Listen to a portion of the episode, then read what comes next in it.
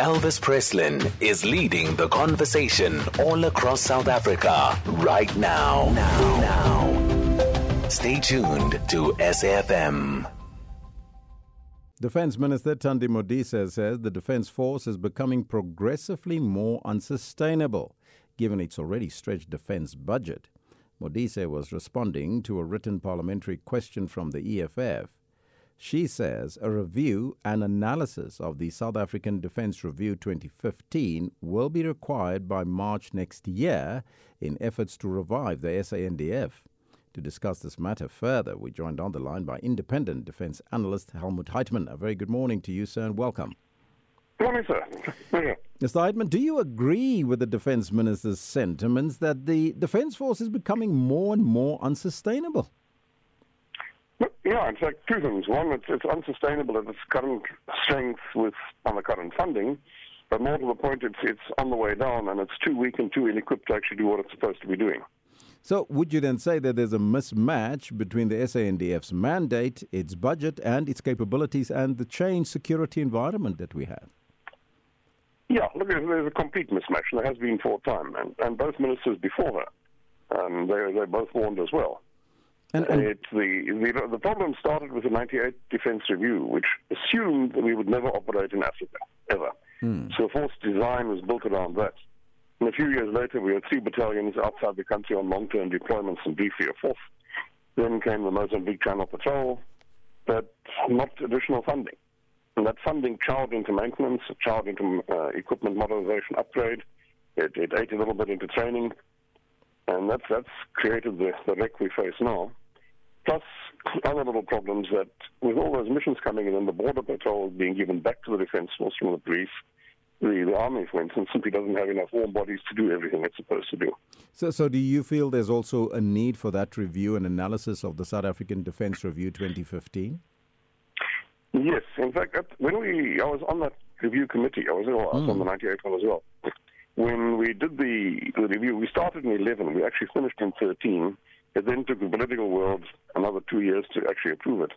But at that time, the intention had been to have a review every five years, which mm. would make sense mm. because things change. You know, we now have an insurgency right next door in Mozambique. Yes. Uh, we have a situation in the DRC getting hotter again, and the SADC wanting to deploy an additional force into the Congo including South African troops. And I don't know where we're going to find the troops or the helicopters, seeing as most of our helicopters don't work at the moment. And on the funding now, it's not much we can do about it. So, what would be South Africa's defensive position if a military superpower were to attack us? And, and, and how important is an optimum defense force to defend and protect the ter- territorial integrity of South Africa? Okay, fortunately, uh, the only people who could really attack us other than neighbours, if they got really irritated with us, uh, would be one of the really major powers.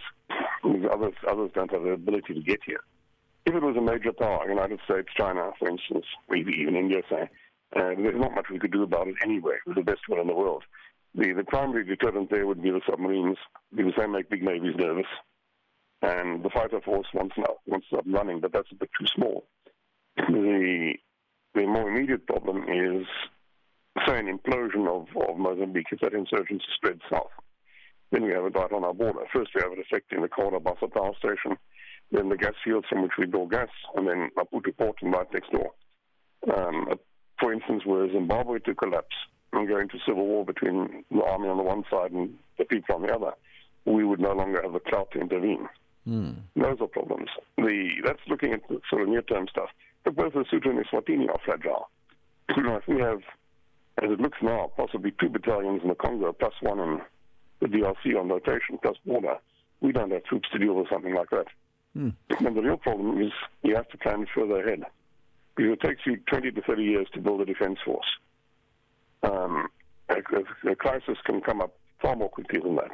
That's right. And then you sit, sit with egg on your face. For instance, the, the force design that was arrived at in the, the review that was finally uh, accepted in 15 that would have taken a minimum of 20 years to achieve. In fact, we should have spread it over 30 to make it more affordable and more practical. That's the sort of time frame you should be planning for. And nobody can tell me that in 20 years' time there won't be any crisis or threat. So, briefly, are we then in a crisis? Yes. We have a problem. And we can't even protect our waters and monitor our airspace. so let, let alone do anything else. So we have a problem, and government has to decide. It either has to say we're not going to do any regional work at all, we're just going to focus on border maritime zones airspace, and then we leave everything to our north to other people to deal with, mm-hmm. hopefully in our favor. Or they've got to find the money to actually create the capability to do what they want the Defence Force to do. I thank and you. given that we keep saying we're the, the spokesman for Africa, we really should do the latter. I thank you so much for your time. Independent defense analyst Helmoed Heitman. You are listening to First Take SA on SAFM.